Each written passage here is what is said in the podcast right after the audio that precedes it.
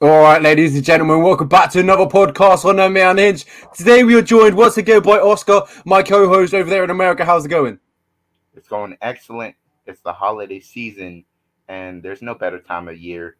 And honestly, I'm just very grateful for the great year the UFC gave us. They had their highest total pay-per-view buys ever, and they closed the year off in style both in pay per view and with their fight night event. And we're going to review those two events. I know we did not have a podcast last week, we had some prior commitments, but we're going to have some fun this episode because we had two fantastic cards full of finishes, full of upsets. And yeah, we'll dive right into it. The main event yeah. of UFC 269 was Charles Oliveira versus Dustin Poirier.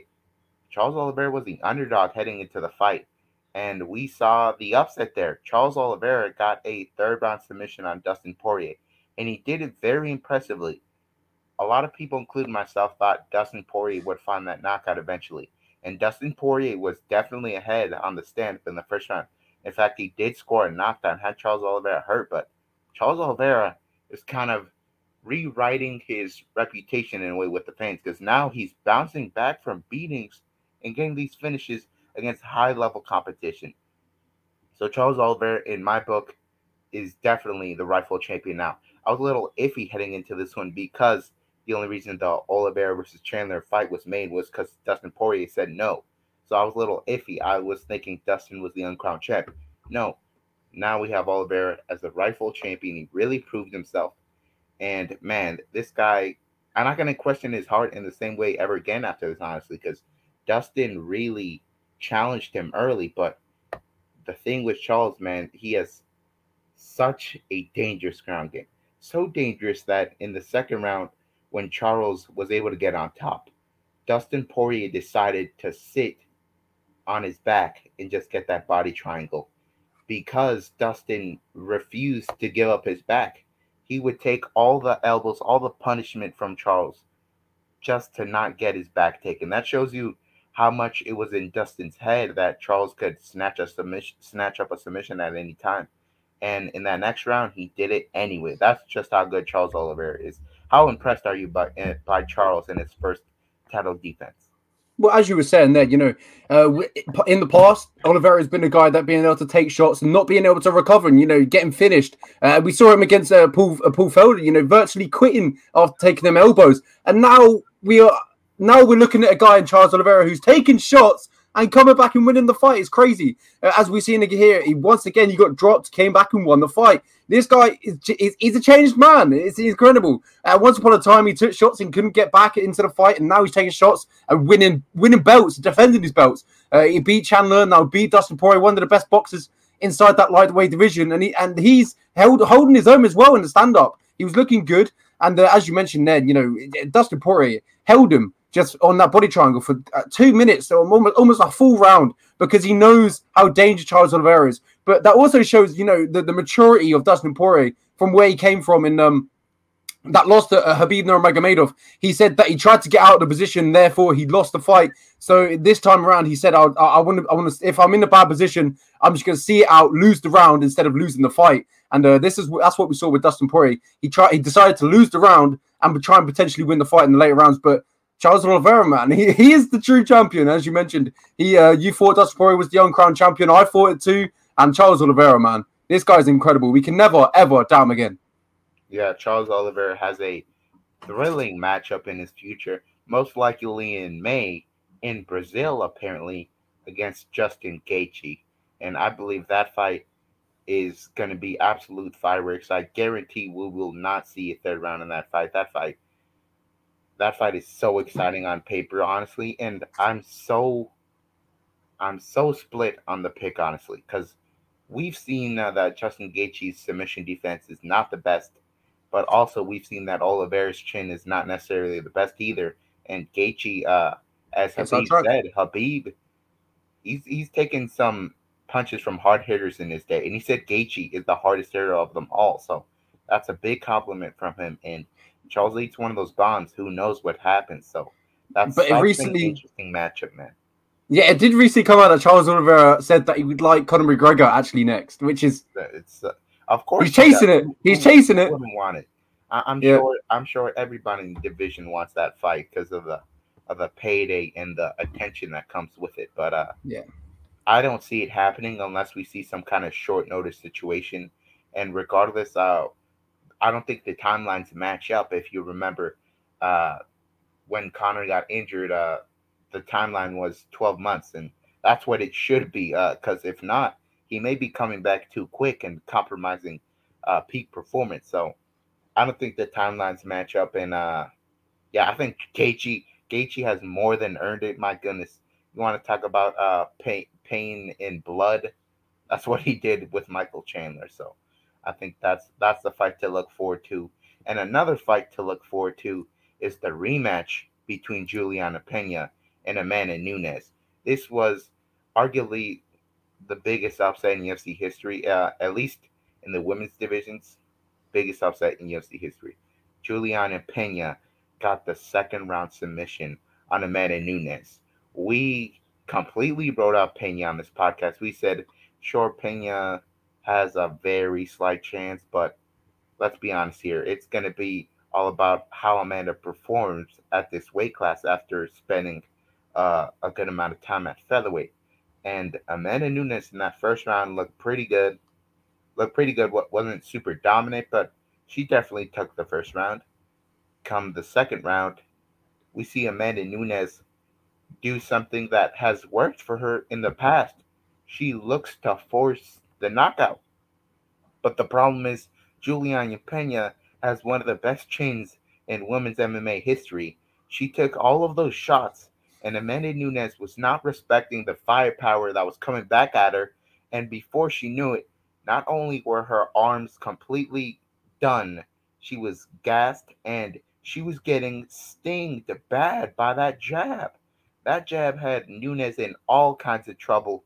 She was she was rocked bad and gassed, and that left Juliana Pena to do what she does does best. She got the takedown, and it was very clear to me that Nunes had gotten the fight beaten out of her. Uh, I'm telling you guys, being tired will make anybody a coward. And Juliana Pena easily got that submission on her. I guess we'll call it a rear naked choke, but uh, you know, not the most traditional rear naked choke. And Amanda just just quit. She tapped on the mat, and the first my first reaction was putting my hands on my head and screaming at the TV, "How?" Because this was, in my opinion, this is just Amanda Nunes having terrible fight IQ. I feel like she still could have won this fight, but she just fought with a terrible mindset, and it's very obvious to me that she did not rate Juliana Pena's heart and uh, durability highly. Otherwise, she wouldn't have forced that knockout. So I believe come the rematch, if Nunes paces herself, if she has the right mindset, I believe she definitely wins her belt back. But if she's not, we know for a fact that Juliana Pena can give her a very tough night. Well, that's it. You put the nail on the head there. What, what lost Amanda Nunes uh, her belt this night was the respect. She didn't give Juliana Pena enough respect in this fight. And she thought that she would be able to run through Juliana Pena. And Juliana Pena said it from day dot. I can take the shots and I can come back and I can get her tired. And this is what we saw in this fight. It was it was phenomenal because I never thought in in a, a different universe that we'd see Amanda Nunes like this as well. In that second round, she was getting beat to the punch, as you mentioned. Juliana Pena was putting her hands on her and it was affecting Nunes. It was incredible. I don't know what I was witnessing. It was honestly, I could not believe my eyes. And uh, that was the story of the fight. It's just Amanda Nunes just did not respect Julia Pena, didn't respect her power, didn't expect her to be able to take the shots from Amanda Nunes. And as you mentioned, come the second the rematch, I think Nunes will come in a different mindset. She'll come in hungry because now she's the challenger. She's not the champion no more. She's not the double champ. She'll come in. She'll come in hungry, and she's going to go back to the basics. And I believe she's going to time herself uh, to perfection, and uh, she she will definitely learn from this fight. Uh, but yes, as you mentioned, the fight IQ from Amanda Nunes in this one was horrible. Yeah, absolutely. Uh, I honestly don't know if it was a strength and conditioning issue. I simply think it was a pacing issue. She was fighting at a relentless pace, and uh, she would, in her mind, she was sure that she was going to get that KO. And when it didn't happen, she had nothing left and it was kind of a, a, moment where her ugly past creeped back up on her. This is not a new thing for Amanda. um, before she was, you know, the women's MMA GOAT, this would happen to her. She would try to get the finish and just get tired and she would get broken. Cat Zingano did it. Um, Alexis Davis did it. it. Is not new for Amanda. And uh, I honestly kind of thought that was, you know, in her past, but it happened here again. So, yeah, uh, after this fight, I truly believe that nobody beats anybody 10 out of 10 times. That's just my take. After this fight, you got to give the underdog respect in pretty much any scenario. So, yeah, this was one of my most shocking moments watching MMA ever. I, I simply, honestly, I did not believe it until I saw Juliana Pena in the flesh. I actually was at a professional wrestling show uh, at SmackDown, and it was in Chicago. Juliana Pena is Chicago's finest. She was there in the front row with her UFC Bantamweight Championship, and she kept on holding up. And I was like, "Oh, oh yeah, I forgot she's actually the champion." So yeah, that's when I actually came to terms with it, and I really look forward to the rematch, and hopefully it's in Brazil as well, because you know Amanda has not fought in Brazil in a long time. I'm sure her star power has grown since her uh since the last time she fought there. So that would be really fun. And uh, we'll move on not, not just yet. Not just yet. Not just yet. I, I, want to quickly tap on uh, uh, what you were just saying, uh, but I also feel like this is good for Amanda Nunes because when we were looking at the divisions, at the featherweight and the bantamweight, there weren't many two contenders. Uh, you, and she was fighting Juliana Pena, who was on a one-fight win streak. Which, if that was in any other division, you know, it w- would rarely happen. Is that she actually fought Julia Pena because there was there was no one else. There was no one else there, and Julia Pena won this fight and that, this is good because it kind of helps the division, you know, catch back up again, uh, new contenders to rise up again. So by the time this time next year, you know, there's going to be three or four different contenders. I hope. Yeah, I truly hope uh, Raquel Pennington, who's on this card, maybe yeah. she gets another crack at Amanda. Uh, Aspen Ladd is in the mix. Miesha Tate, who knows, with a win, she could be there. Ketlen Vieira. There is there's a good amount of contenders. I think the the best among them is Karol Rosa, but we'll talk about that on some other card and we'll move on to Geoff Neal's split decision win over Santiago Ponzinibbio. This was uh, a pretty good performance from Geoff Neal, bouncing back after two losses, and he was fighting a guy in Santiago Ponzinibbio, who uh, also was uh, looking to continue to rise in this division after his win over Miguel Baeza. But it's very clear to me that Santiago is not the fighter that he once was after that long layoff, and uh, Geoff Neal took advantage of it but uh, I'm very surprised that Geoff Neal didn't get that knockout here. Uh, but it, it, was never very clear that he was actually looking for it. But uh, yeah, uh, this card was so crazy. We kicked it off. The main card had two KOs to kick it off. So I don't feel like this fight got the appreciation appreciation it deserved because it was such a wild card. But yeah, it was, it was a solid fight. Good performance for Geoff Neal. And uh, another thing for people to note, the guy did get pulled over for uh, driving while under the influence, but it, it, didn't mean that automatically his skills were gone. I, I simply think Geoff Neal was good enough to win this, even if his camp didn't go the smoothest, and that's what he did out there. Yeah, I agree with you. Uh, definitely in terms of uh, Santiago Ponzinibbio, definitely not the fighter that he used to be before that big break. What, what was he on? Like a nine, eight fight win streak, Seven, you know? Yeah, with a KO seven. over Neil Magny in the fourth yeah, round of Capital. See, if Neil Magny and Santiago, uh, had a rematch now, I, would probably be favoring towards Neil Magny. It's, it's crazy how this MMA works. You know, that long layoff definitely, you know, it, hurt his career, and uh, now he's paying the price for it. Uh, you just want to see him get, you know, get some fights and get more regular, and just maybe maybe have a chance to be able to uh, run to the top again. But the, the thing is, uh, with that taking a time, long time, he's he's getting older. He's like he's 34, 35 years old. So uh, there's not not not long left for Santiago. Uh, but Geoff Neal, as you mentioned, uh, his uh, uh yes, he did get arrested, uh, but as you mentioned, he didn't lose his skills. Uh, I did choose against him because I just didn't know where his head was at and w- was he fully concentrated on this fight? Because I remember, I think it was after the Thompson fight, his last fight. He said he wanted to take some time off, and then he, he jumped into this fight. I thought it was a little bit quick for him, but uh, you know, is uh, you know, he got the job done. He did what he needed to do, and uh, his leg kicks definitely look uh, very well. Both their leg kicks uh, definitely good. Yeah, one hundred percent we'll move on to a fantastic knockout from Kai Kara-France. And this was kind of a sad one because he knocked out Cody Garbrandt. And Cody Garbrandt was on top of the world at the conclusion of 2016. He dominated Dominick Cruz. And since then, it's just not not been a great run for him.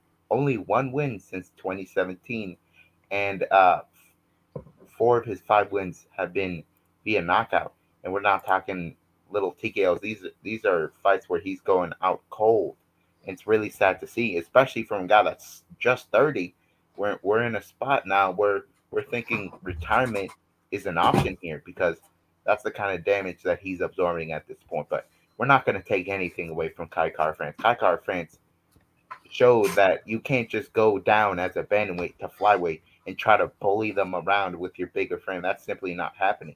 Kai Kara-France had the quicker hands here, and Cody Garbrandt's entire style is built around having the quicker hands. So when he was outgunned in terms of speed, Kai Kara-France found the mark and he found it quickly and got a spectacular KO.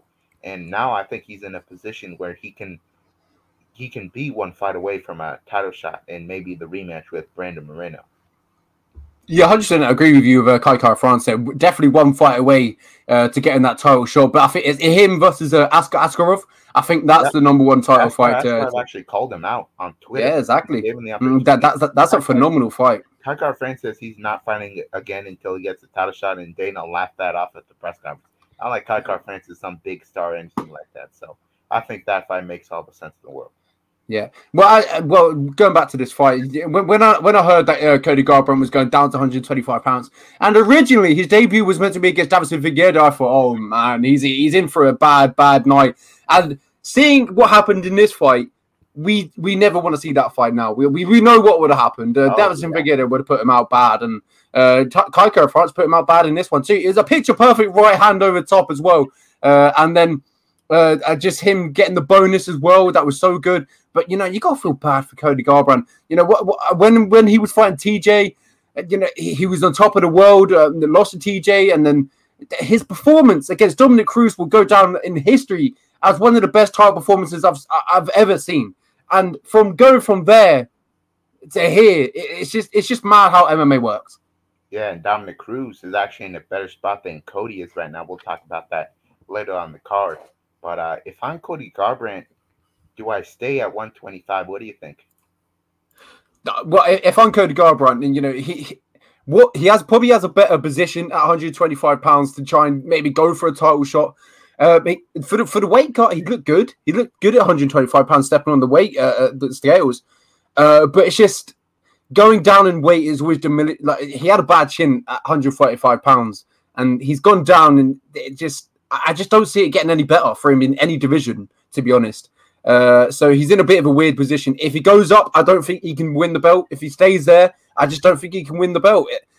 If I'm Cody Garbrandt, I'm uh, as you mentioned, he's uh, he's been knocked out quite a few times. I'm probably maybe contemplating uh, hanging up.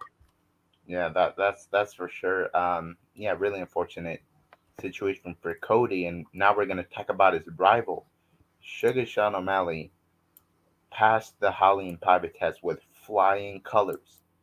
Raulian Paiva is a high level fighter, legitimately a high level fighter. He has a 20, uh, 20 and 5 record, and he was fighting Sugar Sean O'Malley, who, let's be honest, not fighting the cream of the crop in his last couple fights. And I was thinking Raulian Paiva would give him some of somewhat of a tough fight here because we know for a fact that Raulian Paiva has real grit and he'll take the big shots and fire them right back. But the problem was Sugar Sean was just way too accurate and once he stung Raulian Paiva, I had a feeling that it was over because Sugar Sean, when he smells blood, he starts firing off those combos and starts going for fancy knockouts. And more often than not, he finds the mark and puts you out. And that's what he did, Raulian Paiva here. Raulian Paiva was panic wrestling and just simply didn't work. Could not be more impressed with Sugar Sean O'Malley. And now he can no longer say he's the unranked champ because now he's ranked at number 13, if I'm not mistaken. So Sugar Sean is going to definitely get a step up in competition after that. How will he fare against that competition? We'll see. But for now, we can definitely say that Sugar Sean is beyond those unranked guys, and he definitely, um, he definitely has earned his spot in the top fifteen. Yeah, hundred uh, percent. Enough of the unranked fighting now. I think Sugar Sean O'Malley needs to uh, climb his way up in the ladder and start, you know, fighting, you know, these top tens uh, and top fives. I think he will do. I think he will definitely take uh, take up another step up in competition. I think it'll be smart though. It won't be, you know, an outrageous one. It'll be someone like Frankie Edgar or Dominick Cruz, uh, uh, an older, aging fighter that he he's he can beat. Um, but nonetheless, uh, you know, he's uh, he's exciting, and as you mentioned, when he gets you hurt, he puts you out. He doesn't let you recover. He doesn't let you recover. He, he's too quick. He's too sharp. He, he, his accuracy is incredible. The way and how he picks his shots as well is ridiculous. He could do it all. He, you know, he has the kicks, he has the punches, uh, the combos, he has everything. Uh, we just need someone, a, little, a wrestler, a little wrestler called Frankie Edgar to test it. Yeah, or Ricky Simone. There's so, there's so many there options out there. Um, I actually personally think that the best test for Sugar Sean O'Malley is Pedro Munhoz. Pedro Munhoz. Ooh. He actually got it. He got a first round off of Dominick Cruz and Pedro Munhoz can take a shot. Last two, but we're talking about two of the greatest fighters of all time. He lost mm-hmm. two in his last two, and Jose Aldo and Dominick Cruz. Yeah, wow. One of the big one of the big uh, things about Sugar Sean is he's got those fragile legs, and what is Pedro Munhoz one of the best of? He's one of the best calf kickers. So, but here's the thing with Pedro as well. He's also the most hittable guy in the division, and Sugar Sean is the most accurate here in the division. So it's going to be uh, a tremendous battle. Can Pedro Munhoz finish Sugar Sean before Sugar Sean banks those rounds? And uh, yeah, I think that would be a really fun fight to book, honestly. And I think it kind of makes sense. You have a guy in Sugar Sean on a winning streak, and Pedro, even though he's top ten, he's on a skid. I think, I think that would be a really fun fight to book. But we we have so many car, uh, fights to go through on this card we'll we'll talk about the main event of the prelims now.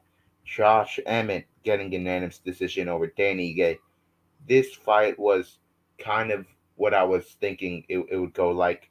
Josh Emmett simply had a, a big power edge in this one, and uh, Dan Ige couldn't really use his wrestling much in this one because Josh Emmett is a phenomenal wrestler either. But you re- you really wouldn't know it because Josh Emmett is kind of a Michael Chandler at heart, where even though he's got the wrestling, he really won't use it because he wants to entertain the fans with his big power. And that's what he did here. The first punch he lands in the entire fight, knocked down immediately. That's a different kind of power. Danny is one of the most durable guys in the division. And uh, Josh Emmett with one punch put him on his butt. That's very impressive.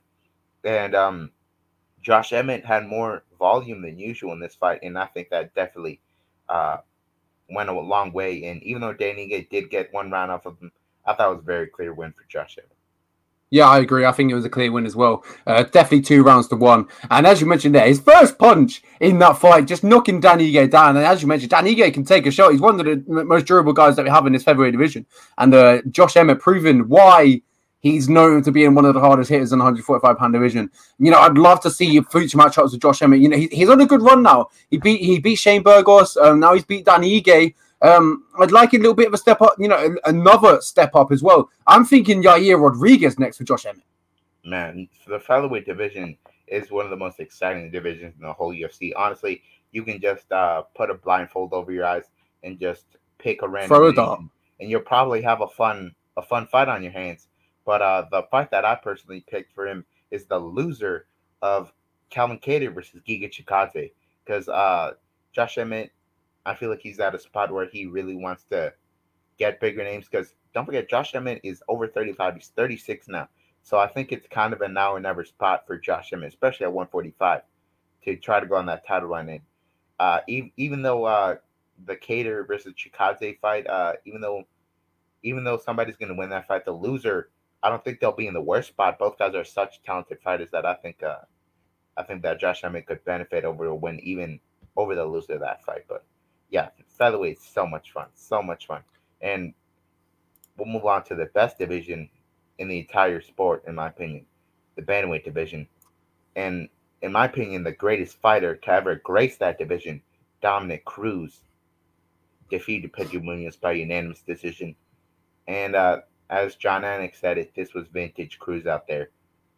In the first round, sure, he got rocked. And he didn't even know it. That's how bad he got rocked. But come those last two uh, those two rounds, Pedro Munhoz, as I said, the most hittable guy in the in the division. honestly did not get his calf kicks uh, going as much as I thought he would. So Dominick Cruz was moving as as well as he ever did, and he was tagging Pedro. And this was a really fun fight, and that's why I got the fight of the night. And usually on a card where there's this many finishes, the UFC will just not give out a fight of the night. But they gave out eight bonuses on this card, and this was the fight of the night. That shows you just how good this fight was. And yeah, Dominick Cruz, in my opinion, uh, definitely can get in the title mix pretty soon if he keeps on putting performances on like this. Because I kind of thought this version of Dominick Cruz was going to be left in the past, but we saw him make a comeback here, and I'm very impressed with what he did out there.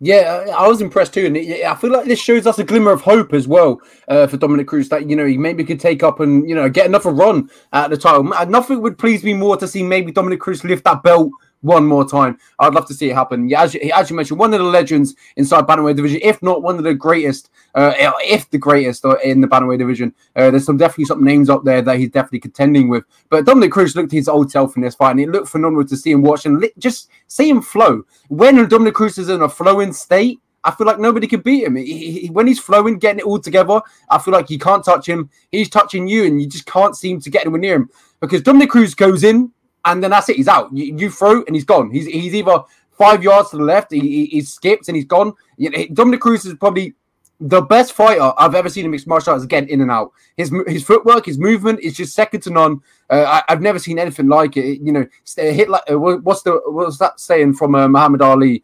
Um, hit like a butterfly, sting, sting like a bee. There we go. That's the one. That that's what Dominick Cruz does to perfection. He, he he's mastered the skill of that, and uh, he like definitely butterfly, sting like a bee.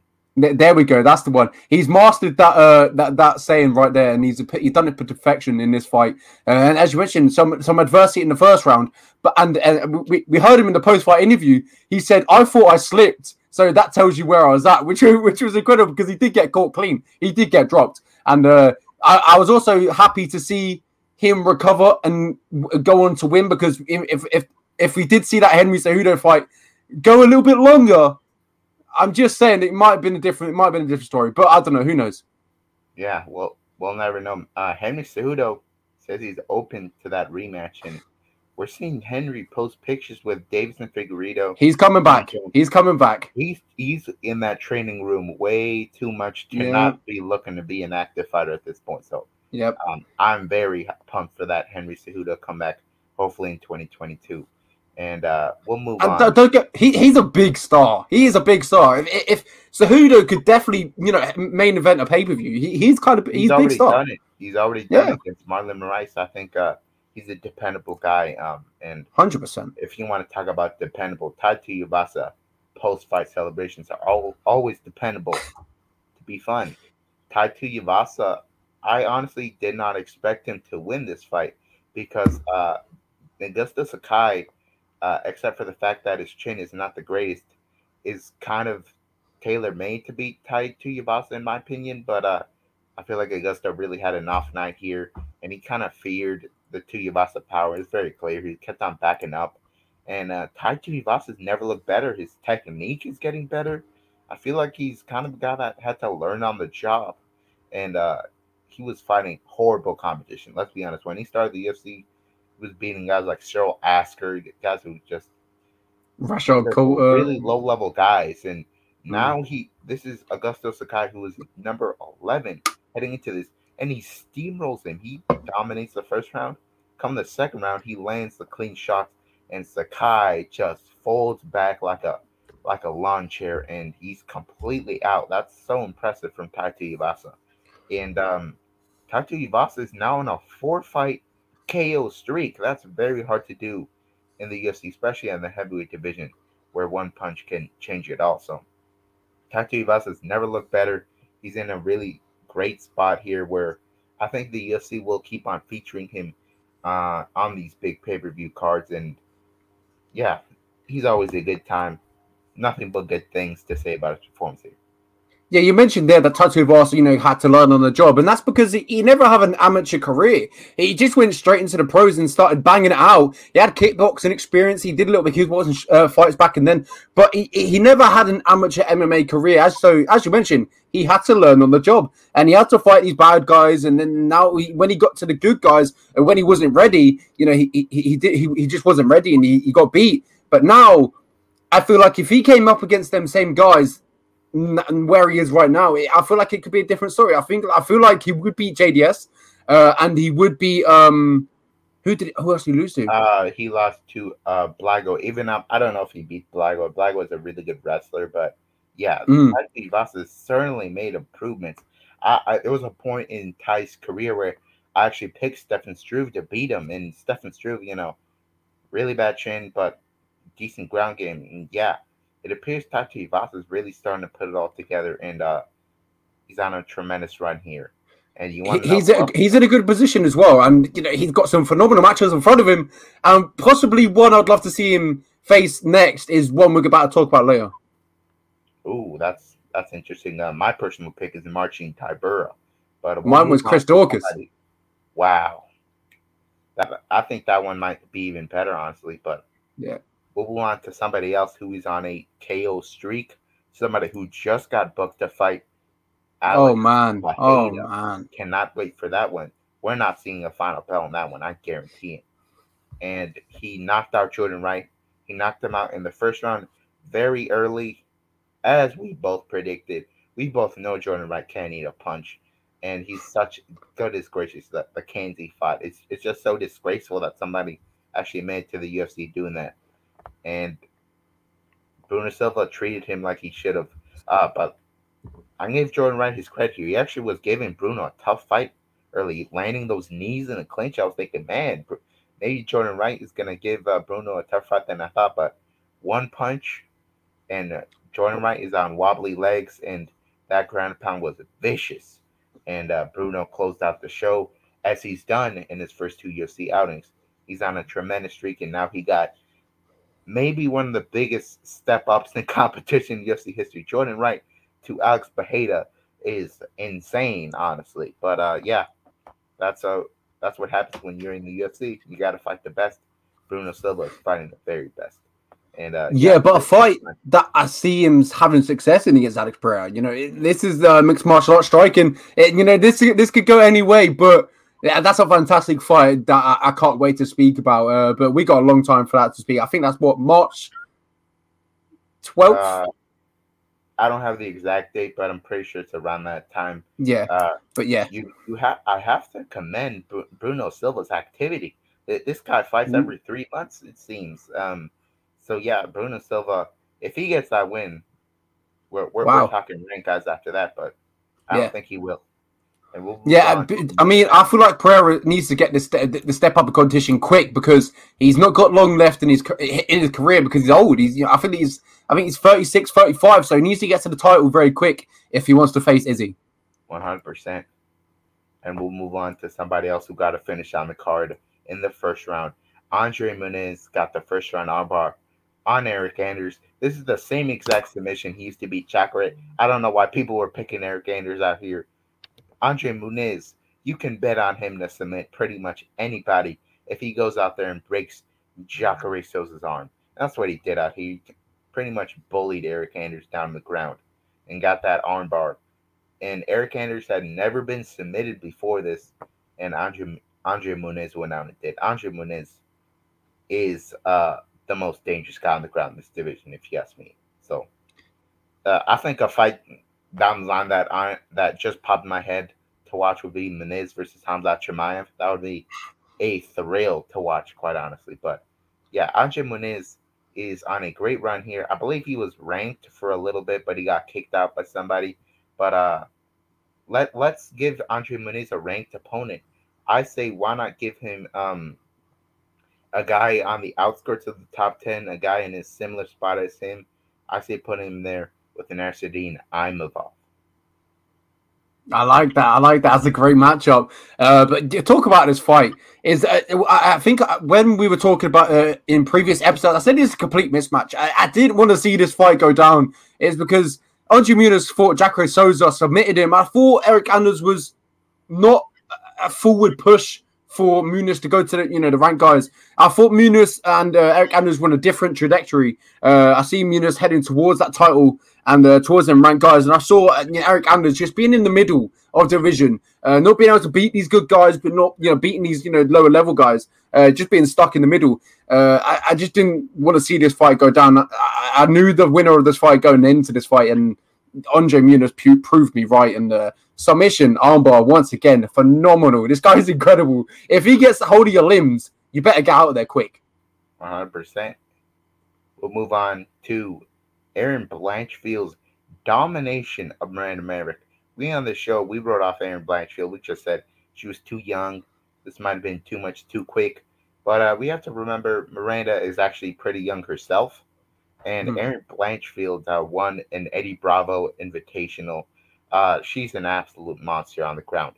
And what's crazy is her corner actually said we need to strike more. So Erin Blanchfield is is a phenomenal fighter at just 22 years of age.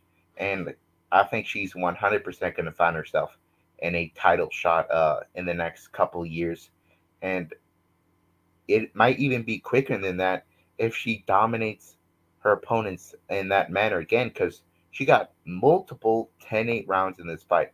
And we thought Miranda was definitely going to win the fight, but that wasn't the case. Erin Blanchfield looked as good as you can look out there.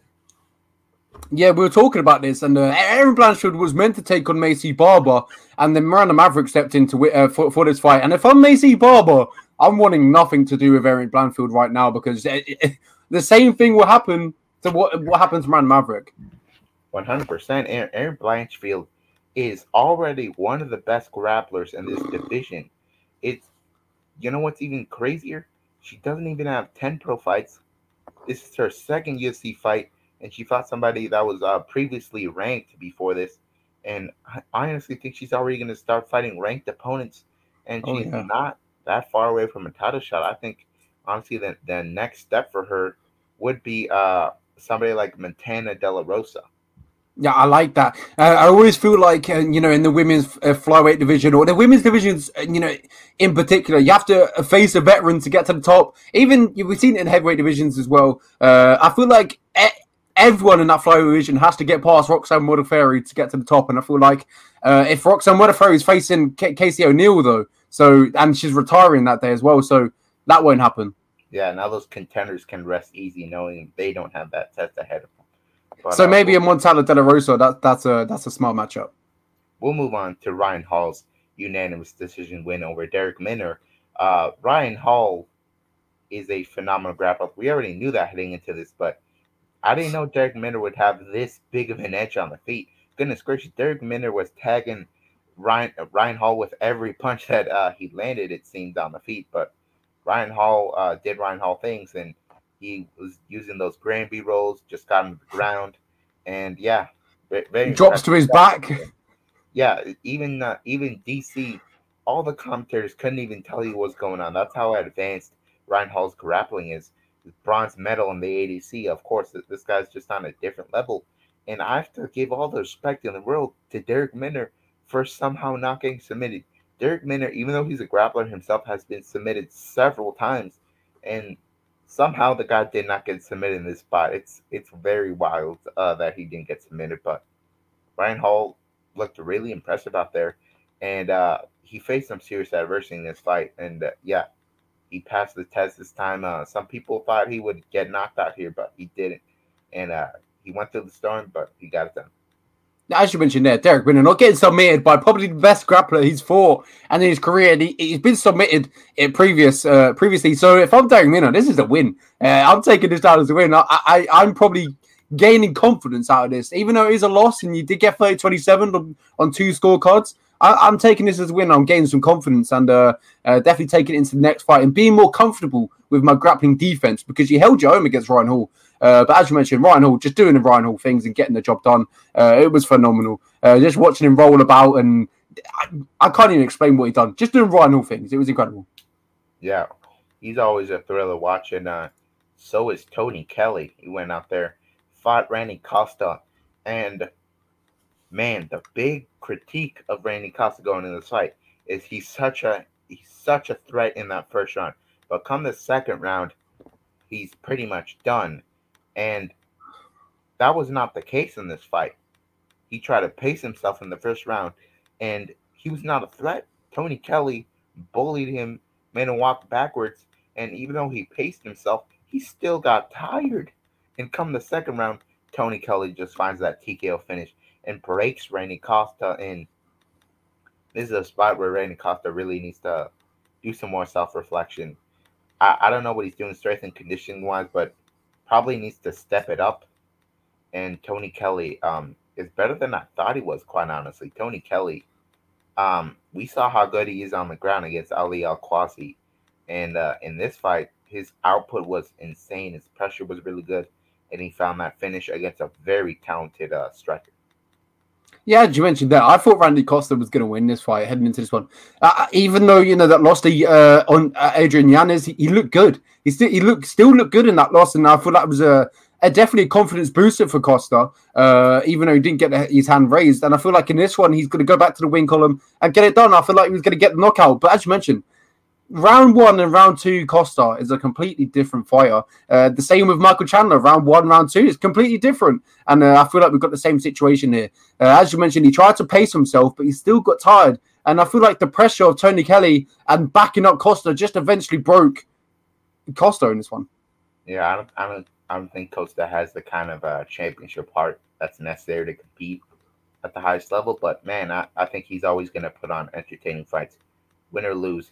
And the same can be said for Jillian Robertson. Jillian Robertson is the most accomplished finisher in the history of the women's flyweight division, and she got it done pretty easily here. This was my pick, first round submission for Jillian Robertson. We know how bad Priscilla Cachoeira is on the ground. You just have to see that Valentina fight. Just, just really nothing off of her back, and uh, yeah, she's mainly just a striker. Hopes to gas out her opponents and find the finish.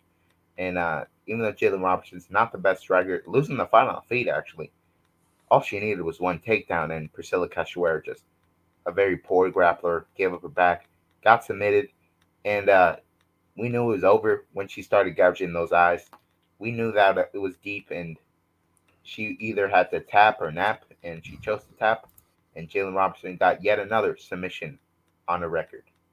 Yeah, I'm. I'd be surprised if uh, if Dana White is probably looked at this and probably thinking that we can't have that inside the UFC, uh, we, she put they probably keep her on, but man, it just she's probably got a hair chance of just staying inside the UFC. It, it, was bad. It was not once. It was twice. It was terrible. I, yeah. You don't want to see that. She was losing the fight, and she tried to find a way to to, to, to just to stand the back up, and uh, it, it, was ridiculous. And then credit to Jillian Robertson for not even calling it out. Uh, she's gracious. Uh, she's yeah. she's incredible. We, we have a, actually have a president for this. Uh, Li Jingliang, when he fought Jake Matthews, stuck in a deep guillotine, gouges the eyes, and that's actually what got him out of the guillotine. That was actually a worse instance because it actually caused uh, Jake Matthews not to get his submission win.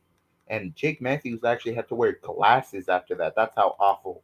Uh, wow. That's how awful the math aftermath was. And as we saw, Li Jingliang still on the roster. So I feel like the the UFC kind of just gives you a slap on the wrist for that. So yeah, definitely can't happen again though.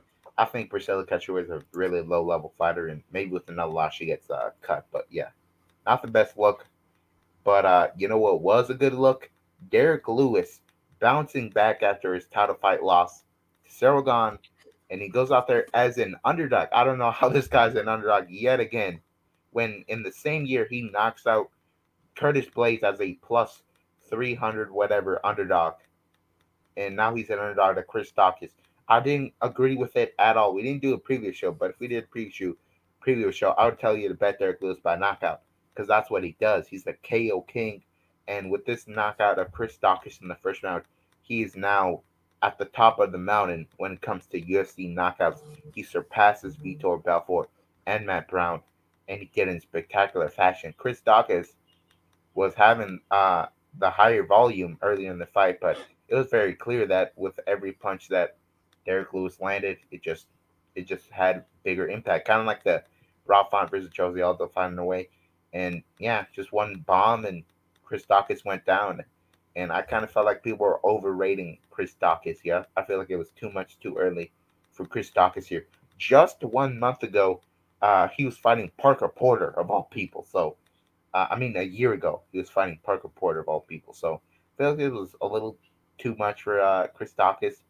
And Derrick Lewis went out there and it was very impressive. And this is an instance where Derrick Lewis didn't need to really go through much adversity to get the win. Usually, he waits until his opponents get tired or whatever, and then he finds the the mark. And yeah, but this time around, just did it very quickly and really didn't take much damage. And I think he's in a position where if Ciryl Gane cannot get to the U.S. because of a travel ban or whatever, he could get that Francis Ngannou fight. So yeah, crazier things have happened.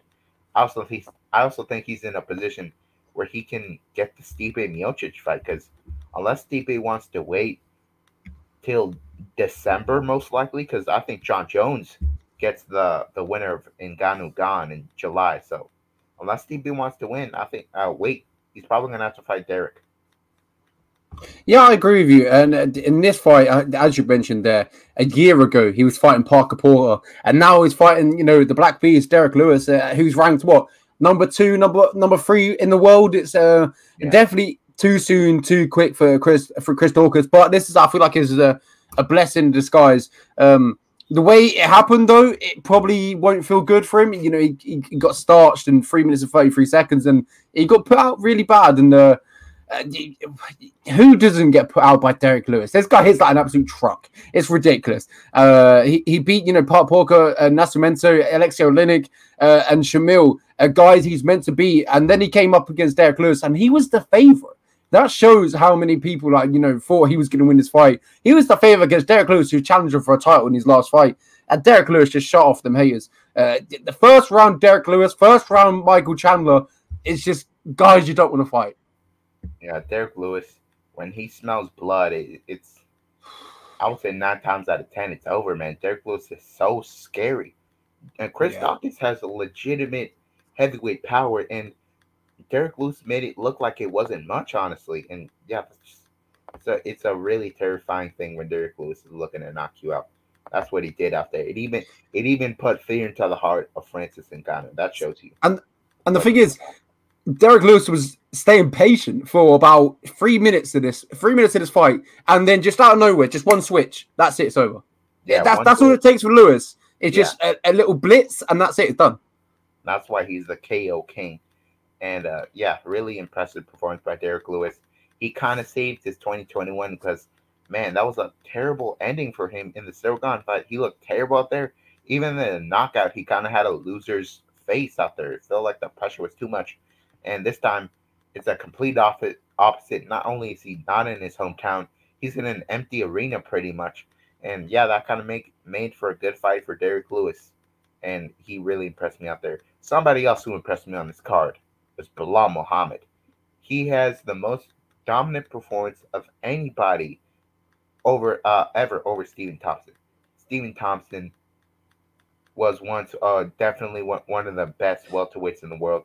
I think that time is may, maybe over now, quite honestly. He's now at that, is he 38, 39 now at this point? Yeah, yeah. It's at that point where Stephen Thompson's, uh, you know, reflexes are not what they once were. But I don't, I don't, he used to have really good takedown defense, but I don't know what happened to it. And the Gilbert Burns fight, Gilbert was able to get those takedowns and hold them down. And Belal Muhammad works as an analyst. So you have to be crazy if you don't think Belal Muhammad put his analyst hat on and watched that Gilbert Burns fight and says, I can do the same. I didn't think uh, Belal Muhammad had the kind of explosive and explosivity and the strength of Gilbert Burns to be able to do the same thing, but it appears that he does. And he went out there and got those takedowns on Stephen Wonderboy Thompson, and he did it better than Gilbert did. And Gilbert, he actually got knocked down in that second round with a wheel kick. But Belal Muhammad really did not take much damage here and got some serious ground pound going in that first round. I actually thought the ref was going to stop in the first round because he was getting so much ground and pound going. And in those sec- uh, second and third rounds, it was just more of the same, complete domination. Belal Muhammad is this is the this is the win I need to see from Belal Muhammad to say that this guy really is in that top five mix. Because for a while, there, let's be honest, he, he was fighting those guys. He was fighting a lot of unranked guys. He was fighting Lyman Good, uh, Takashi Sato, uh, names like that that are way out of the top 15. And that shows that he's a real fighter. He's not one of those guys that's just going to wait for a rank guy. He got the win streak going, and now he beat the number five, uh, once the number five fighter in the world, Stephen Thompson, former title challenger, went to a draw with the champion once, and he dominated him. I think Belal Muhammad is in a wonderful spot here. I think the next fight for Belal is a fight where the winner would 100% get like a top three guy. And I think that guy is Sean Brady. Oh man, that's a that's a that's a great fight. And as you mentioned there, Belal Muhammad is now number ranked number five in the world. He, he he's, he's definitely put himself on the map uh, with this win against uh, Stephen Thompson. As you mentioned, you listen to his competition there. You know, fought to a draw against a champion that I, I don't even want to name because I don't want to bring him up because what what happened? I, yeah, I don't know who that man was. I don't know who he was back then. We're not recapping on that show. That's how sad that was. We're not even going to talk about it. We're not going to say the names. Yeah, but Belal Muhammad winning 30 25 on one judge's scorecard, that, that's two 10 8s. That, that's incredible. Yeah, that just shows you how dominant he was in this fight and how good he, you know, I felt like Gilbert Burns put the blueprint out how to beat Stephen Thompson, and then Belal Muhammad just five times it. He, he just made it look even better. He put on a better performance than Gilbert Burns, never looked in trouble, as you mentioned looked comfortable throughout the whole 15 minutes and uh, put on a fantastic display. And as you mentioned, yeah, I feel like his analyst uh, head came into play and he just picked him apart fantastically. And uh, it was just a great watch. And uh, ranked number five in the world now. It's a big fight next for him. I feel like it's a really big one. Yeah, if it's not Sean Brady, he's actually uh, talking back and forth with Khamzat Chimaev on Twitter. And it appears like even though multiple names have said, I will fight Khamzat Chimaev, those fights don't get booked for whatever reason. So I don't know what's I really don't know what the truth is, but Belal Muhammad is a guy that has shown in the past that he'll fight pretty much anybody, even if there's no real benefit to it. He just wants to get more names onto his streak, and he's on a wonderful streak. And uh, somebody else that's on a wonderful streak is Amanda Lemos. Did I think she won this fight? Probably not. Um, um, Angela Hill, the start of her career is kind of she's lost these close split decisions. And most of them, I, I truly believe she won, especially the Claudia Gadelha fight. The Michelle Waterson fight was completely even. You could have scored 10 10 rounds if you wanted to in that fight. I would love I would love to know Angela Hill's record. Uh, what would it be if she won them split decisions? It'd be yeah, crazy. I believe it was it was it, it was it was something like really good. It was something really good, but uh I, I don't know the exact numbers, but Angela Hill uh she was disrespected by a ton of people coming to this one. I saw a lot of people um, betting Lemos by KO. And I was thinking, Angel Hill has no history of a bad chin whatsoever. And if you want to talk about Amanda, uh, Amanda Lemos' resume heading to this one, we're talking about Livinha Souza, who I think the weight cut uh, for her is terrible, and her chin is she got racked by Randa Markos for goodness sake. So that was kind of a gamey for Lemos. And then she fought Montserrat Conejo, who is a really good grappler, but terrible striking defense. Will take all the punches necessary to close the distance and cannot eat those shots. So from those two to uh, to Angela Hill, it's a really big uh, it's a really big gap in terms of uh, striking ability, and Angel Hill showed it out there. Even though she got dropped by that front kick in the first round, Lynch is just one of those rare fighters uh, in the female division that are super aggressive and can get finishes on a consistent basis and I thought the fight was over there, but Angela Hill showed once again that she has a fighting spirit. And uh, Lemos very obviously was tired. And Angela Hill put a pace on her that made her uncomfortable. In my opinion, she did enough to win uh, the second round. And the third round was a little close because, of course, Lemos tagged her with the front kick once again. But uh, Angela Hill landed that spinning elbow, and I think that was the difference maker here. And uh, I thought Angela did enough to win. But this was a phenomenal fight. Honestly, if you want to talk about best female fights of the year, I think this might this is like top three easily. Yeah, Angela Hill is literally the queen of being in these sort of fights. She's always in entertaining fights. She never disappoints. Uh, but the, the one thing is she, she never does that you know that that sort of enough to get that you know get that nod on the judges scorecard.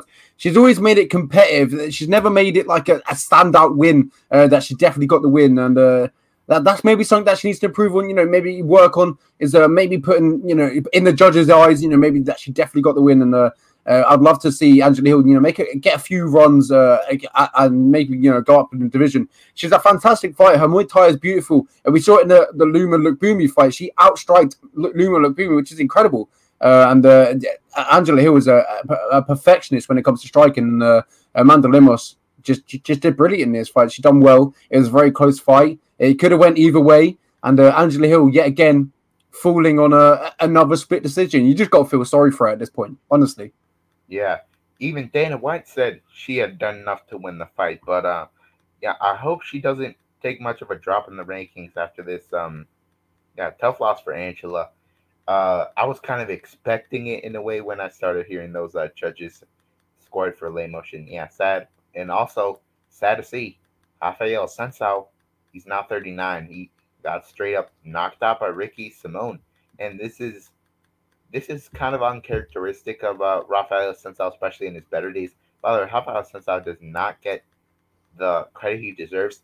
Wins over Rob Font, TJ Dillashaw, and uh, one name is slipping my mind here. Rob Font, TJ Dillashaw, and Aljamain Sterling. This Ooh. guy has super high quality wins, but age catches up to everybody, and especially at 135 pounds, where speed kills and Ricky Simon was the young guy, had the quicker hands, and Rafael Assunção got straight up knocked out. I actually had money on this fight going to decision, so yeah, Rafael Assunção getting knocked out here was was tough to watch here. I think uh, retirement is not too far away from him, but if you want to do uh, you want to do the Frank Edgar fight for Rafael Assunção, I don't mind it. It's actually still ranked. Uh, you could also do the Frank Edgar fight for Ricky Simone. Ricky Simone, by the way, in my opinion, has been in a really tough spot because we know Bantamweight is super stacked, and it's very hard to get ranked in that division. And he was like two, two, three fights ago, he was having a razor close fight with Rob Font, and Rob Font is now in the top five. So uh, I feel like Ricky Simone is uh his ranking kind of doesn't tell the story of how good he is, and he showed up out there against uh Assunção, who is a bantamweight legend. I think you pitched it perfectly there for Assunção. Was uh, maybe a next fight for him is the last fight. You know, do, doing what Roxanne's doing. You know, the last fight is the retirement fight, and uh, seeing it off, and maybe a fight. You know, against um Frankie Edgar. Uh, you still got Urijah Faber out there too, but I don't know what's happening with Urijah Faber at the moment. It's uh, I'm not sure, but that that could definitely be a fight. Uh, Assunção just needs he needs to hang it up, and uh, I think it's time for him. His, his time has come. As you mentioned, he's he, he's beat some incredible guys. Uh, you know, talking about Aljamain Sterling, uh, TJ Dillashaw. Uh, he's he's been there and he's done it. Uh, and uh, unfortunately, as you mentioned, age does catch up to you. And uh, Ricky Simon is the younger of the two. Um, got the job done and cracked him on that chin, and that was it. It was game over. Um, just if you're a sensei, if you're coming up against these younger bucks, uh, man, it's a you just he's not in for a good night. He's uh, I feel like he's uh, at, at the tail end of his career now, and uh, it's pretty much his uh, career over. Uh, but I'd like to see him have one more fight, just to maybe get a win and hang it up. That would that would be nice. Yeah, uh, you you really don't want to see a guy like Assunção take too much damage. In his last fight, he was on the receiving end of one of the most brutal KOs in the history of this division against Cody Garbrandt. And yeah, Assunção is not the fight he once was. I feel like if this was prime Assunção, he definitely wins the fight, but it's not the case here. Um, my pick was wrong, and uh, my next pick was actually right. Mateusz Gamrot was a two to one favorite against Diego Ferreira, and he definitely looked like it out there. Um, man, this is such a fun fight to watch. Diego Ferreira, his scrambles are just so much fun to watch. He's one of the few grapplers where you really get out of your chair when uh certain certain positions get switched. Because uh man, Diego Ferreira really is a threat down there. But the thing with Mateusz Gamrot, he's such an excellent wrestler and an excellent striker as well. So Mateusz Gamrot will give promise to pretty much everybody in this division. I think Mateusz Gamrot could even have a competitive fight with the current champion. That's how highly I think of him. In fact, I think we're looking at a 20 and 0 fighter here. because his one loss is a split decision to Guram Kutateladze that even Guram thought that he had lost. So I think uh, I think they're well in Mateusz Gamrot. Mateusz uh, is going to have a tough fight. Is going to have a tough time getting these higher ranked guys to pick him out because we know we know how lightweight works. These guys only want to the high ranked guys only want to fight each other. They never want to accept a fight from low ranked guy. Um, but yeah, Mateusz Gamrot is on the rise. He's one of the best fighters out of American Top Team. He trains regularly with both Jorge Masvidal and Dustin Poirier, and it's very clear to me that he's improving and uh, he's a threat everywhere. And he finished Diego Ferreira with a knee to the body in that second round. He simply broke Diego Ferreira and got the finish here, and he's on a tremendous run. Well, uh, you mentioned there that the finish there it was a bit of a weird ending. Uh, not not too many people know what happened, but yeah, as you mentioned, uh, the knee to the body, perfectly legal, uh, a brilliant shot, picked it perfectly, and uh, Diego Ferreira, that his his rib must have cracked or, or, or something. I'm not too sure what happened. I don't know whether he's released the, the, the scan or anything like that. Uh, but it, it, definitely felt like he wanted no more. It was no mass uh, for Diego Ferreira, who, who was a, ta- a, a, good challenge for Gamrot in this one. Uh, a, a, good grappler could definitely well, you know, submit Gamrot uh, heading into this one. That's what I, I, thought, you know, the possibilities that could have happened. And Gamrot, as you mentioned, in his own right, is a fantastic grappler, fantastic wrestler, and his scrambles are always good and always fun to watch. And uh, what what is better than that? His striking. His striking is phenomenal. He, this guy can do it all. He's, he's just well rounded. And as you mentioned, he could probably give champion a very very good fight. And uh, I, I, we don't want to rush him though. We want to take his time because I feel like when if we take his time and he gets to the title, he, he, I feel like he could definitely win it. But by the time he gets to the title, there'll be someone else at the top of the throne. So, oh yeah, for sure. I think uh, Islam Makhachev would probably yep. be the guy he meets up there.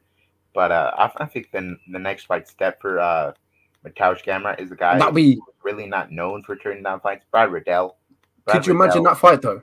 Poland versus Russia in Russia. Oh my god. Wow. Fantastic.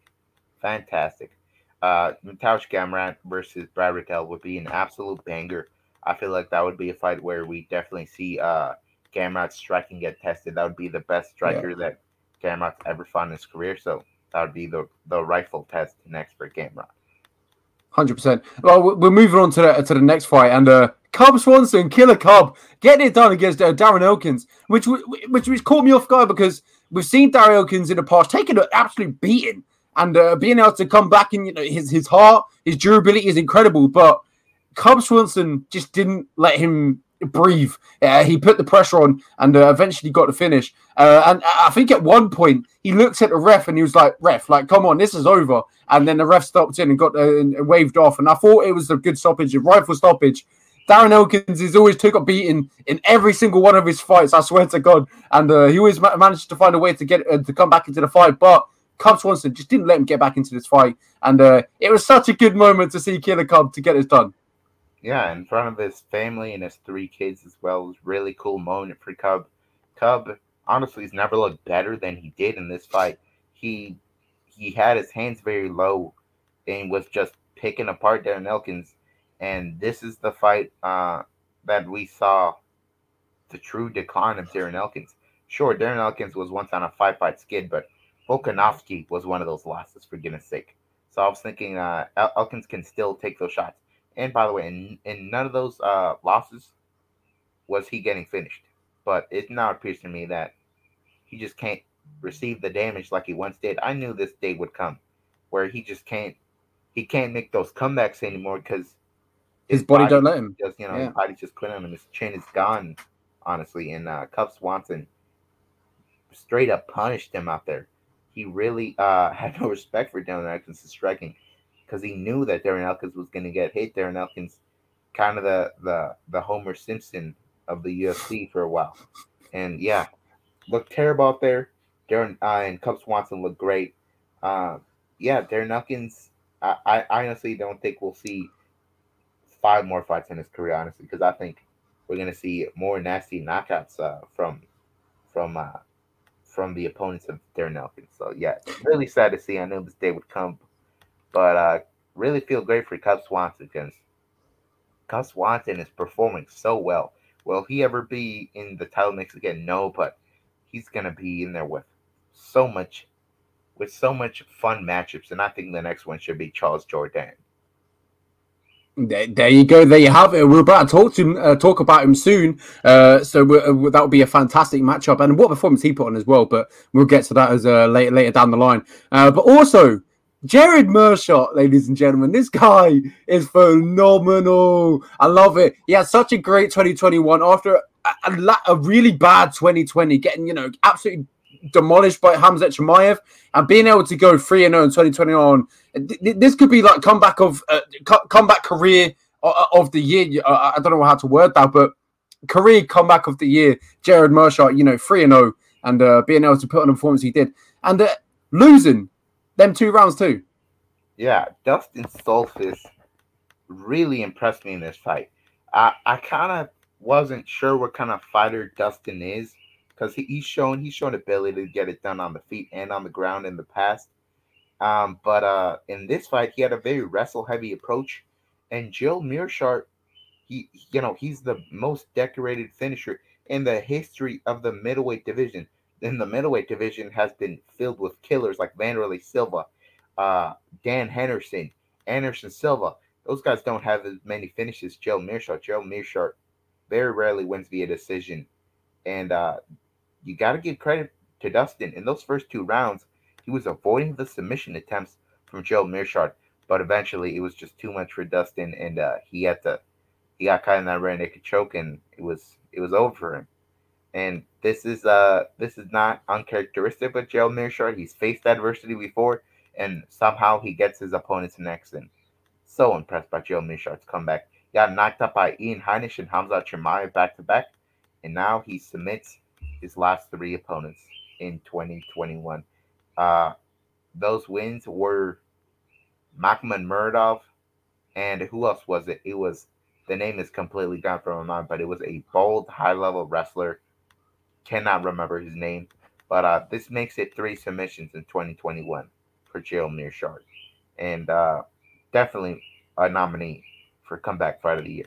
We'll move on to Justin Tafa who became the first heavyweight in UFC history to miss weight.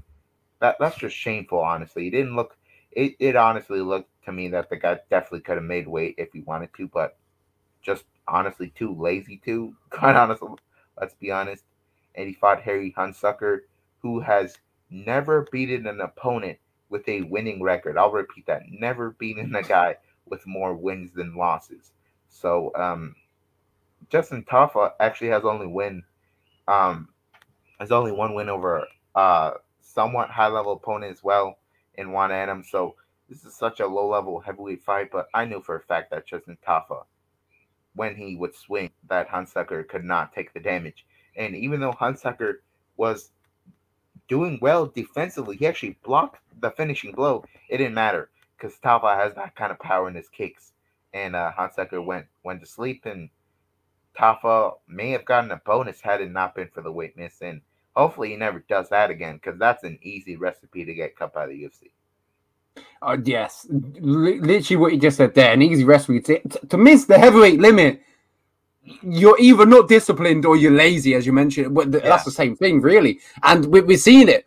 He came in at 267, just a pound. He what he would have got what an hour to run that off, and he he could have done it. And as you mentioned, just laziness. Uh, but at least he's going down in history in the UFC for something, but something he's probably not proud of. I guess, I guess.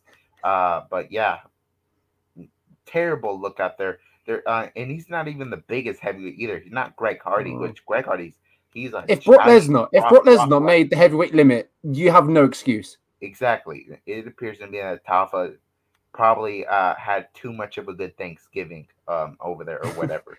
so yeah, just shame, just shame on Justin Tafa out here missing weight at the heavyweight limit. There's been some real gargantuans that have made that heavyweight limit. Alistair Overeem. Tafa makes those just looks like a dwarf compared to some of those guys like Bigfoot Silva.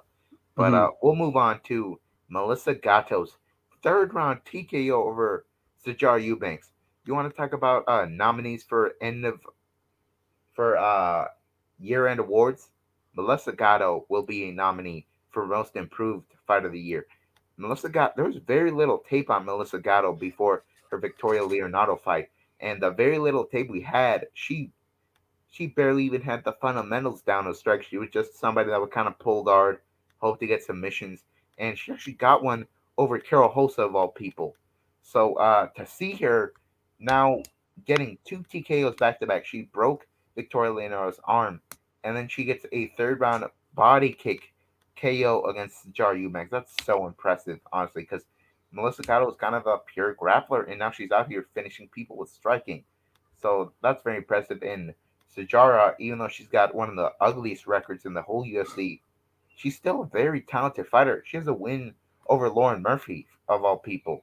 So um, even though it's not not someone of a high quality win, it kind of is in a way. But um, Gatto might just have to get a ranked opponent after this. She's looking so impressive. It's very obvious she's made big improvements. And uh, Sijara also missed weight on this card too. I thought she had the weight cut down, but it just it appears Sijara could get cut as well for this because it's just a terrible look. She cannot make this weight class consistently, and when she fights at bantamweight, she you know she gets out muscled in certain spots. Yeah, hundred percent. I agree with you. Uh, as you mentioned, uh, Eubanks is the good fighter. You know, she as you mentioned that that winner over Laura Murphy, who challenged for a title uh, against Shevchenko. Uh, but as you said, uh, she didn't make weight. Uh, when she goes up to bantamweight, she gets out muscled. She's too small uh, for uh, the bantamweight division, but she's just not too big for the flyweight division. So she's in a weird position. She's in like a Kevin Lee sort of situation, but uh, as you mentioned, Gatto looked uh, absolutely phenomenal in this fight, and that kick to the body, yeah, that that was nasty. That was a phenomenal kick. She placed it perfectly, and uh, you, you, see that Eubanks wanted no more of uh, of of. It was phenomenal kick, uh, perfectly placed as well, and uh, you love to see it. And as you mentioned, a rank before a rank fighter next for Gatto would do nicely. Yeah, I believe that uh, Gatto is definitely on the rise in this division, and somebody else that's on the rise in their division is Charles Jourdain. he fought Andre Ewell, who was moving up from bantamweight, and uh, he didn't look undersized here, quite honestly. Andre Ewell's always been a big bantamweight, so when he moved up to featherweight, it wasn't exactly outsized here, but he was definitely outgunned in terms of power. Charles Jourdain has ridiculous power. He knocked out Ho Choi. Uh, he's gotten several knockdowns in most of his fights.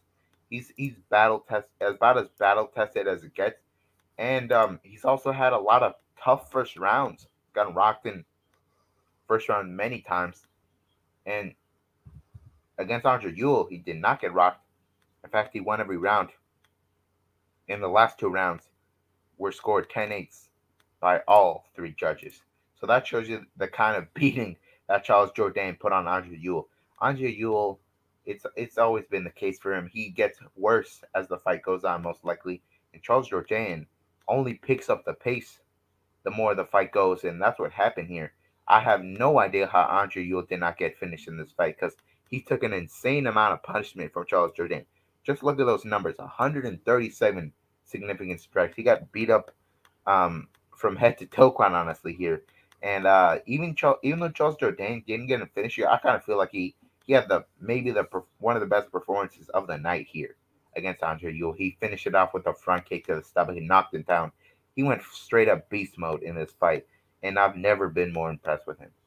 Yeah, Charles Jourdain was definitely hyped for this fight, and uh, he, he's put himself in a good situation next. Uh, putting on a performance of his life, uh, performance in his, the best performance in his UFC career, hundred percent. And if you look at them last, was it the last ten seconds of the fight? George Jourdain was just going ham, uh, throwing everything. Uh, I think he threw a wheel, wheel spin kick, and then he threw this body kick and it just reminded me of um, have you watched the film 300 uh, when he like kicks him down um, I have yet to do it, but I'm pretty sure I know about the Sparta kick. Yeah, yeah. That he goes, "This is Sparta," and he does that kick. Uh, it was phenomenal. It was, uh, it was so great to watch. Uh, Charles Jourdain is uh, just put on an absolute performance. Uh, the one of the best, well, the best performance I've seen in his UFC career so far, and he's put himself in such a great position to, you know, get that good, get a good matchup in the next one. I think him versus Cub Swanson, as you mentioned uh, earlier in the show, is a phenomenal, phenomenal matchup. Charles Jourdain's performance on this card was one of many. In fact, there was 10 finishes on this card. That's a very impressive feat. Only two other events in modern UFC history have had more finishes. That's how crazy this card was. And we'll move on to one of those finishes. Is Raquel's finish finish uh, with a 10 finger choke against Macy Chiasson. Uh, the only reason I had a little bit of a lack of confidence in Raquel Pennington here was because this was at featherweight. Macy Chiasson's ultimate fighter weight, which she performed so well, but he, Macy Chiasson couldn't even make that weight. So uh, that was definitely a concern there. It definitely appeared that Macy Chiasson's uh, short notice uh, definitely hurt her in this spot, quite honestly. It appears that she wasn't fully ready. Raquel Pennington definitely was. She looked really impressive out there. Uh, and this was a barn burn of a fight. That first round was awesome. Both women got tagged big time. I thought Raquel would actually finish it with body shots. Um, and the second round was more of the same, but eventually Raquel got dragged down to the floor and Raquel snatched up that neck and got that finish. I'm very impressed with with Raquel Pennington here. Uh, and she's I, I can't even remember the last time we saw a 10 finger choke in the UFC. So that shows you how diverse her submissions are. Was there ever one? Uh, is this the first? Honestly, I, I can't remember the last one. It it might have been before 2019, quite honestly. That's mm. that's how long it's been. Um, but yeah, as you mentioned, Pennington put a fantastic performance. And that first round, one of the best first rounds I've, I've seen in mixed martial arts this year. Both women getting tags, uh, both going out. It was a quite a, quite a bar burner, a high pace first round, and uh, in that second round, uh, that guillotine choke, or the ten finger choke, uh, should we call. Uh, she got the job done. Uh, Pennington putting on a little bit of a run as of late. Was that three wins back to back now? Uh, so she's looking good. Yeah, I believe so. I would like to see that. Uh, maybe uh maybe Miesha the Miesha Tate rematch now kind of makes Ooh, sense. Like oh, Misha, Miesha Tate, Tate thinking about a move down to 125. Oh yeah, she's she's also saying that. Um, but who knows? Maybe if that doesn't work out, we could see that. Um, also, she turned down the Aspen Ladd fight out of concern that Aspen Ladd will miss the weight. So, and then yeah, Macy misses. I'm sure that makes uh, Aspen Ladd really angry because because they've they've had so much heat over Twitter, and now they can't even settle it in the octagon from the looks of it. So yeah, unfortunate situation all around there. But what was a very fortunate situation for Don'Tale Mayes was his finish over Josh Parisian. This is the most impressed I've been by Don'Tale Mayes in his UFC run so far. Even in wins, he really doesn't look too impressive. It's very clear to me that he's of bottom of the barrel heavyweights. Let's be honest and he was fighting one one of his fellow bottom of the barrel heavyweights and Josh Parisian. so I was thinking that the winner probably gets cut here. And uh Don'Tale Mayes, I actually thought Josh Parisian would be the better grappler, but as soon as Don'Tale got that first takedown and got Josh in that uh crucifix position, I was thinking Don'Tale probably gets a gets a finish here, and he eventually did. What was it the most entertaining fight? Not really, except for the for those uh, for those growing strikes right to the face. I don't know what what that was, but um, yeah, this was kind of what we expect from heavyweights. Once it gets to the first round, it gets to very slow pace, and uh, thankfully we got a finish here. Yeah, it was the wrestling uh, that really made a difference for Don'Tale Mayes in this one. Uh, he literally just controlled uh, Josh Parisian for, for, for 15 minutes, and uh, and then he got on the mic and in the post fight interview and called out Derrick Lewis and Chris Daukaus, and it, it, blew my mind. I so I just thought, whoa, whoa, whoa. I, I love the optimism, but let's slow down a little bit. Let's get back to reality. Uh, well, that that was. Yeah, let's not act like Rocky Martinez didn't give you a tough fight. Yeah, exactly. Uh, so yeah, it was a good, but you know, good performance. He went to his wrestling, got got the job done. Uh, not the most exciting fight, but man, calling out Derrick Lewis and Chris Daukaus, uh, that that's a fight he does not want. Uh, but yes, yeah. Um, I, I, don't know what to really say. As you mentioned, uh, heavyweights that are at the bottom of the division, and uh, definitely uh, a good win to see Don'Tale Mayes just get back to get back to the winning record, uh, winning column, and using using his wrestling as well. Uh, but yeah, Go go to the first fight of the evening as well. This it, it kind of set the pace. This did. Uh, we got a submission. Uh, Jordan Levitt uh, getting a submission win over Matt Sayles. Uh, Matt Sayles. Uh, uh, excuse me. He got the do- job done. Jordan, what's he called? The Monkey King Levitt. Then did the splits. This guy's entertaining. Uh, we had Tai Tuivasa do the shoey one week, and now we have Jordan Levitt doing the splits the other week. Yeah, I'm convinced both guys are on UFC level talents because they have such huge holes in their respective uh in their respective weaknesses. Like uh Jordan Levitt's striking is atrocious, and Matt Sayles ground game is atrocious. So when when these two met, it was truly a grappler versus striker matchup here, and that's what we saw out there. In uh, in mixed martial arts, more likely than not, the grappler is going to be the one coming out on top, and that's what happened here. As soon as he got those takedowns, Matt Sayles' get up game was pretty much non-existent, and uh, Jordan Levitt had his way with him. And Matt Sayles, I don't know what he was doing, engaging in grappling, and eventually we see a reverse triangle from Jordan Levitt. and I, when's the last time that even happened? Like, where we actually get the submission finish? I, honestly, I don't even know if it's ever happened. Uh, I know, I know, back in Bellator it happened with Jorge, but uh, oh it, yeah, yeah, such a rare submission. And quite honestly, I think this was a uh, this was a Gian Villante Maurice Greene type type of submission where I don't even know if it was actually in, but the guy was so gassed and so broken that he just tapped. Uh, Matt Sayles ballooned up to 250, uh, so it shows he's not the most disciplined guy out there. And when he went back then, he, he just looked truly awful in this fight. Looked truly awful out there. Looked like sluggish, looked slow. And Jordan Levitt, even though he's not the most talented fighter, he was good enough to take advantage of it and eventually find the finish. Well, that's it. As you as you mentioned there, he was just good enough uh, uh, to get the job done. Uh, and Matt Sayles, as you mentioned there, ballooned up all the way to 250. Was that when he wasn't fighting, or? Yeah, uh, remember he got twisted by Bryce Mitchell.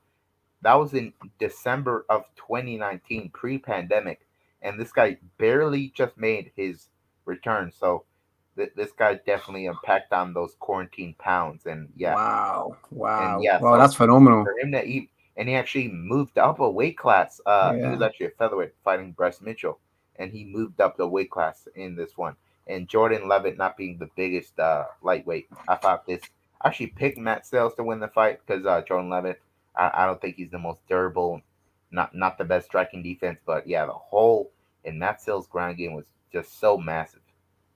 Well, yeah, that, that was it. That was uh, the two events, uh, uh the last two events of the year. We had one pay per view and then one fight night. Both both cards definitely entertained us. Uh, it was phenomenal. Uh, but some some things uh, that will you know clip up, uh, touch up on. We also had a really big event over here in, in the Europe. I don't know whether you tuned in or not, but it was KS, KSW sixty five. We had uh, Magomed Khalidov versus. You, you can keep going. Oh, we had Magomed Khalidov versus uh, Soldic, and oh my god, that was such a great card. I loved it. Magomed Khalidov over here in Europe, he's one of the legends, uh, especially over in Poland. He's he's beloved over there, uh, over in Poland, and uh, he he was uh, he got got his lights put out, and it was like a handing of the torch sort of thing. Uh, Magomed handing the torch over to Soldic, who I believe we'll see in the UFC quite soon. Uh, he is now a double weight champion over in KSW.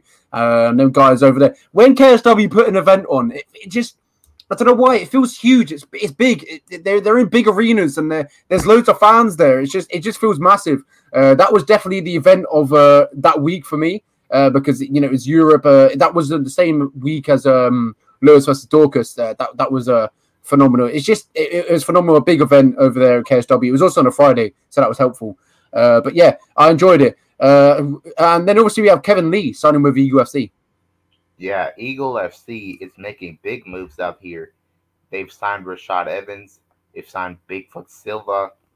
And uh, I believe they're only going to sign bigger names moving forward. Also signed Henry Cejudo and Felicia Spencer for commentary positions. Um, yeah, I believe that Eagle FC will be definitely probably will be in the fourth biggest promotion in the U.S. eventually, uh, behind Bellator and the PFL. I think they're in a wonderful spot.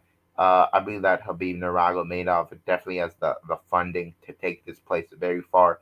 And um, if they keep on bringing in these big names, I think this will get a lot of attention.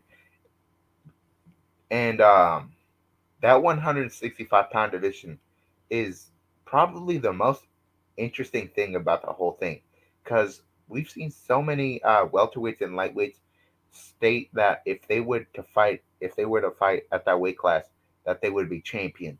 So I feel like uh, when Kevin Lee wins that, champ, I believe Kevin Lee probably wins that championship. Unless they bring in a super high level fighter, I think Kevin Lee probably wins that belt. Um, yeah, I believe that we'll see a lot of fighters, of course, if they're paid well, which appears that they are. I believe we'll see a lot of people chasing that belt. Yeah, hundred uh, percent. Then we have obviously the former title challenger Claudia Gadelha, uh, Gadelha uh, hanging it up, and uh, she's retired from MMA, so she's no longer uh, fighting in the UFC. Yeah, that's uh, that was actually as a result of concussion symptoms after her uh, Yan Xiaonan fight, mm-hmm. where she took a serious beating in that fight. Uh, yeah, she just her brain ne- never necessarily recovered from that, um, and she just said that the price was too much to pay to get back in there. So uh, it's we saw the same thing happen with uh, Felicia Spencer. Just does not want to pay the price, and when you can make money through other ways, uh, it's smart to step away, especially if you don't have that kind of hunger to you know really get into the title uh, mix. So smart move by her. Uh, she's got a really solid solid legacy. She was in that title mix for a very long time in the best women's division in the UFC. Uh, some of the best moments of her career are definitely the submission over Karolina Kowalkiewicz, if you remember that. Karolina had just fought Joanna Jędrzejczyk. It actually rocked her in that fight in New York. Um, so she had a decent amount of hype going into that fight. And Claudia Gadelha just gets an easy rear naked choke over her and uh, solidifies her uh, her spot.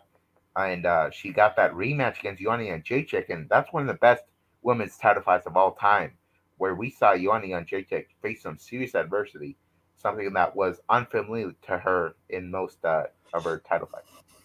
And then the last piece of news is uh, former UFC champion, heavyweight champion JDS uh, ret- returning to face uh, Kubrat Pulev in a yeah. boxing fight, a Triad Combat, uh, which is um a not good a not good mit- matchup for JDS. Is uh this is not ah. good uh, because I'm a bo- I like boxing as well. I like watching boxing. Yeah. Kubrat Pulev is still a really really good level heavyweight boxer. Yeah. He fight he fought before the Frank Mir fight. He fought Anthony Joshua for the world championship and he, yeah, yeah. Uh, I think the only reason Triller can justify uh, booking Pulev against these MMA legends is the fact that Pulev's forty. Pulev is an older guy, but Mike, he's still a super high level fighter. Yeah, the yeah. the Joshua fight was not long ago. He was very clearly the one one of the best heavyweight boxers in the world, and he's fighting guys. Uh, Frank Mir, by the way, that was a huge mismatch. But the, the JDS fight, JDS, of course, one of the best boxers we've ever seen in the UFC. But JDS, let's be honest, he's over the hill. Does not have the hand speed he once had. I think uh, he's going to get beat to the punch by Pulev quickly and get put out, and it's going to be uh, another sad uh, knockout like it was with Frank Mir. Yeah, I agree. And uh, Kubrat Pulev has only has two losses in, in boxing. That's Vladimir Klitschko and Anthony Joshua. He's only lost exactly. two, two of the best guys in you know boxing history, and uh, it's just man, it's not, it's not, it's, it's one that I'm going to wake up to and I'm going to think, why did that happen? Yeah, yeah, I think JDS will be thinking the same thing. Why did I sign the contract to fight yeah. one one of the most ferocious boxers walking on the planet? Um, JDS actually did meet with Eagle FC before he signed the contract with uh, with uh, Triller. So uh, it appears that Triller's still dishing out the big bucks. Uh, we're also going to see Vitor Belfort fighting in the triangle. Pat Dawson on that yeah. card too. I honestly am not familiar with his opponent, um, but I, I, hope it's not an unfavorable matchup because I don't really want to see Vitor getting knocked out at that age either.